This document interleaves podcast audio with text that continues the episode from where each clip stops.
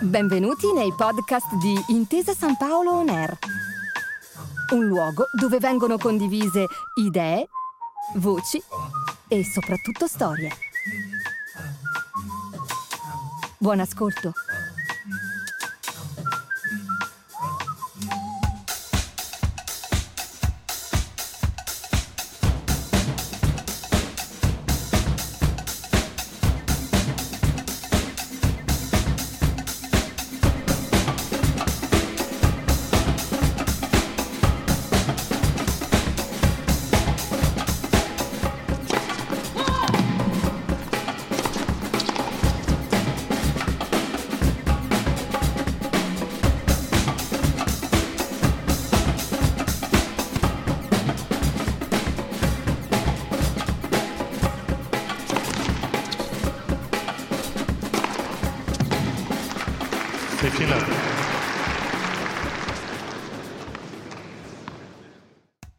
È la bacchetta che sceglie il suo mago, signor Potter, non viceversa.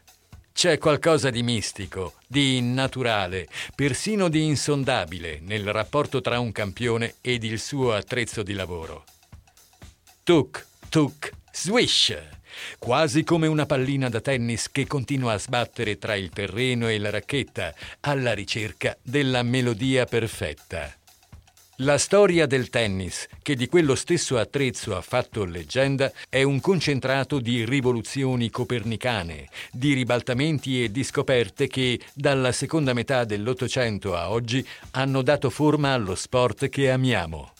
A partire ovviamente dalle racchette, estensione materiale e fisica di un qualcosa di intangibile, di eterno, la capacità innata dei grandi campioni di dare un contorno alle proprie idee, di metterle a terra, proprio vicino alla linea, come un dritto vincente.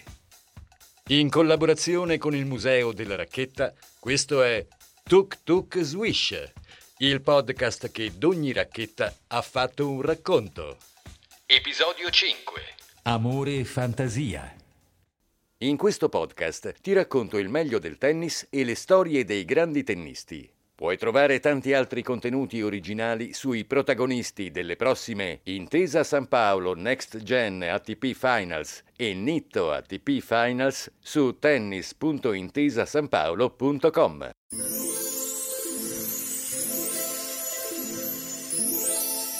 Tecnologia moderna, di quelle con cui potresti anche costruire astronavi, anima sintetica, studiata nei laboratori nascosti negli angoli più reconditi dell'intero globo terracqueo, e il giusto grado di dedizione da parte di menti eccellenti, i decani del gioco che hanno scelto di dedicargli la vita. Signore e signori, queste sono le racchette dei più grandi, con le loro storie, quelle che attraversano le epoche e diventano leggende perse nel tempo, esattamente a metà strada tra sogno e realtà, tra finzione e cronaca. Che poi, a dirla davvero tutta, è impossibile parlare a lungo delle racchette e della loro storia senza nominare e approfondire anche i campioni chiamati a maneggiarle.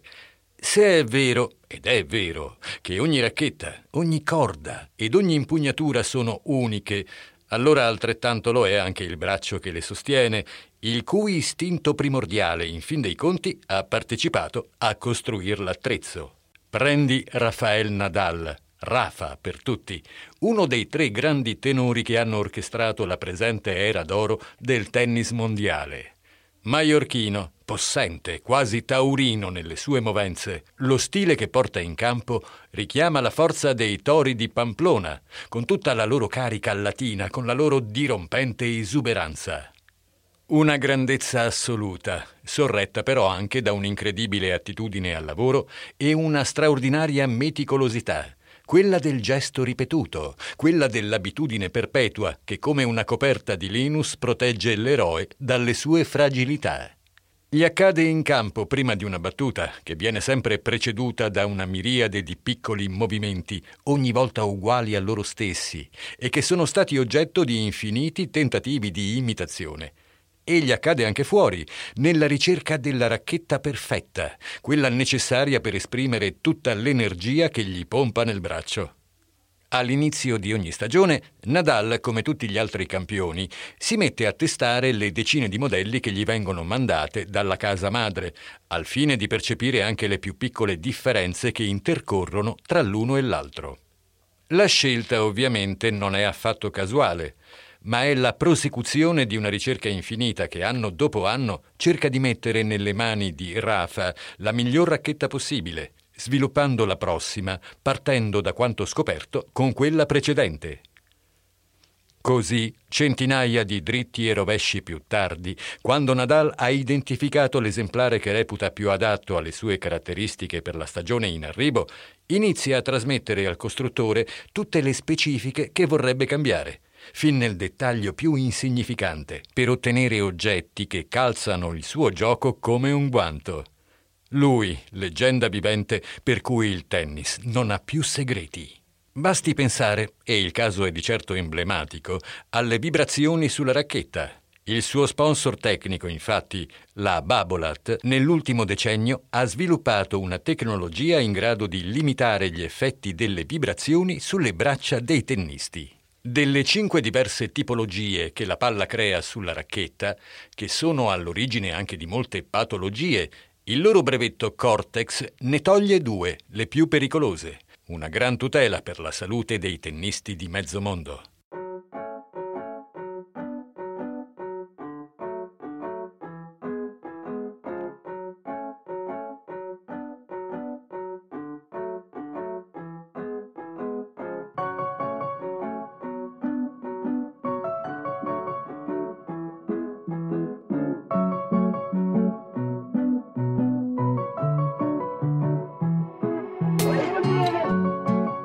Ecco, Nadal, pur avendo aiutato a svilupparlo sulle sue racchette, il Cortex non lo ha mai montato, perché arrivati al suo livello di conoscenza del gioco, tutte le vibrazioni servono, anche quelle potenzialmente dannose, perché tornano utili nel capire le sfumature più delicate e particolari dell'impatto sulla pallina. Un rapporto così intimo, privato e complesso con l'attrezzo che è persino difficile da concepire e da raccontare.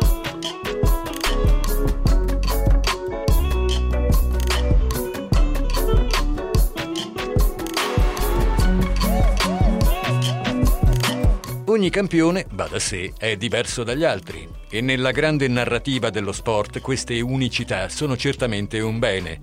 Ognuno è diverso nello stile, nel carattere, nel modo di stare in campo ed è diverso anche nell'approccio alle racchette, perché il tipo di rapporto che si viene ad instaurare è unico e non per tutti si sviluppa alla stessa maniera.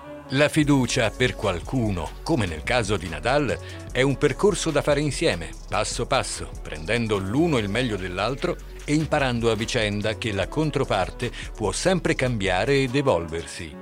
Per qualcun altro invece la fiducia può anche essere un monolite inscalfibile, come un totem, che una volta trovato non è più possibile rimuovere né tantomeno cambiare.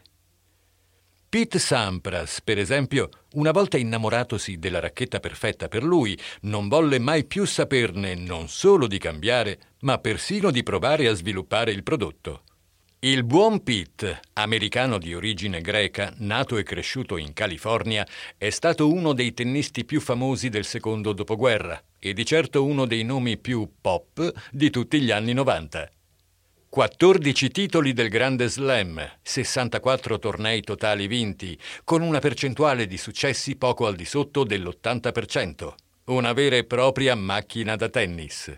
La cosa più singolare del suo percorso, però, è che dall'esordio al ritiro, avvenuto nell'agosto del 2003, Sampras giocò con un solo modello di racchetta, la Wilson Pro Staff Original, uno strumento che gradiva settato sui 400 grammi di peso e che era entrato in commercio nel lontano 1983. Pensate a che divario, a che differenza. Mentre tutti gli altri ogni singolo anno modificavano piccoli dettagli della propria racchetta preferita, Pete ha sbaragliato la concorrenza con lo stesso identico attrezzo per oltre vent'anni, forte di una fiducia illimitata nel rapporto che si era creato con esso. Una volta provata la Pro Staff Original, disse alla Wilson non voglio provare nient'altro, né tantomeno sviluppare alcunché. E così fece. Pare, e qui la cronaca cede il passo al mito, che dipendesse anche da una misteriosa fabbrica segreta. Ad un certo punto della sua storia, infatti, la Wilson, dopo una serie di passaggi di mano, venne acquisita dalla PepsiCo, compagnia newyorkese molto forte, ovviamente nel campo delle bibite e degli snack.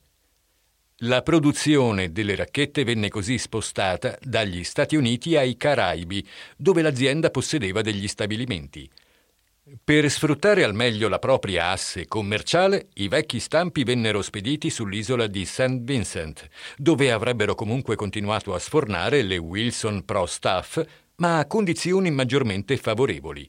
Fu subito magia. Tutte le racchette di Pitt provenivano unicamente da quegli stabilimenti, perché gli oggetti prodotti lì avevano una qualche variazione infinitesimale rispetto a quelli prodotti sul suolo americano ed è proprio in quelle differenze minimali che Sampras ha trovato la propria comfort zone. Ancora non si sa se gli ingegneri cambiarono qualcosa se l'acqua usata nelle lavorazioni avesse una composizione diversa, se la stanchezza degli stampi avesse un'incidenza sul risultato finale. Fatto sta che tutte le racchette che uscivano dal nuovo stabilimento erano leggermente più profilate delle altre, circa un millimetro, un millimetro e mezzo, ed avevano una pastosità unica, capace di modificare e di molto l'impatto sulla pallina.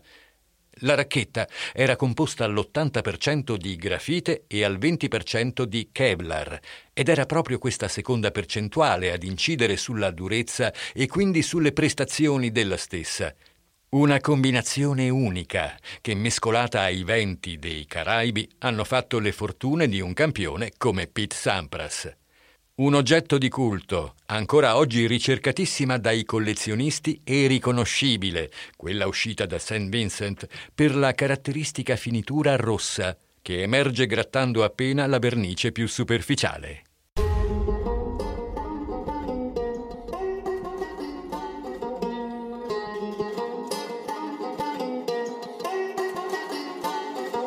Quattordici slam con Sampras, quattro con Stefan Edberg, quattro con Jim Courier, tre con Chris Ebert. Insomma, questa racchetta ha fatto la storia del tennis.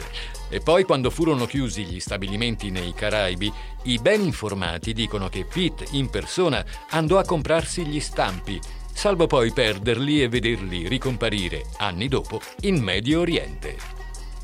Vero o presunto che sia il risvolto finale della storia, basterebbe questo a comprendere l'incredibile intreccio che si può celare dietro anche ad una semplice racchetta.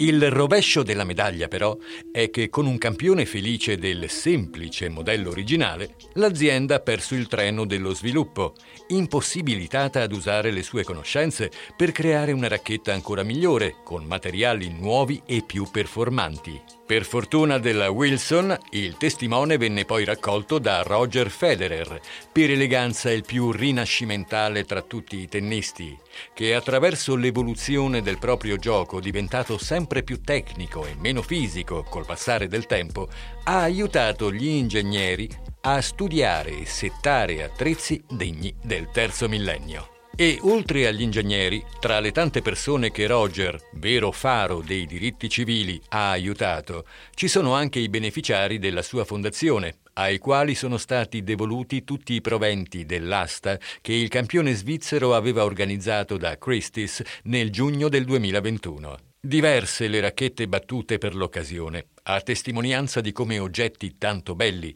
possano continuare a fare del bene anche a carriera finita.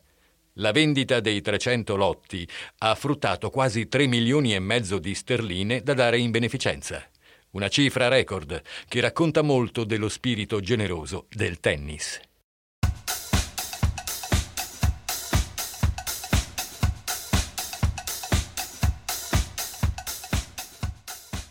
Tecnologia moderna di quelle con cui potresti anche costruire astronavi. Anima sintetica, studiata nei laboratori nascosti negli angoli più reconditi dell'intero globo terracqueo. E il giusto grado di dedizione da parte di menti eccellenti, i decani del gioco che hanno scelto di dedicargli la vita. Ho visto molte cose, io, racchetta dei campioni, ho visto grandi talenti passare ore e ore a sviluppare le mie forme, nel tentativo di farmi aderire al meglio alle loro volontà e alle loro caratteristiche. Ho visto Rafa Nadal affrontarmi in tutta la mia potenza, in ogni mia vibrazione, per instaurare con me un dialogo aperto, ho visto un campione un po' americano e un po' greco innamorarsi di come ero fatta e volare fin nei Caraibi per assicurarsi che continuassi ad essere sempre uguale a me stessa.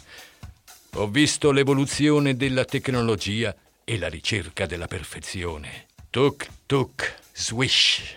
Ho visto i più grandi atleti del mondo passarmi come un testimone, a prescindere dal nome che avevo inciso addosso, nella speranza di farmi diventare la miglior versione possibile. E ho visto anche la più grande casa d'aste del mondo aprire i suoi battenti proprio per me, affinché finissi nella casa di qualcuno pronto a fare del bene. Ho sentito, infine, il martelletto battere sul palco per premiare l'offerta migliore. Tuk tuk swish.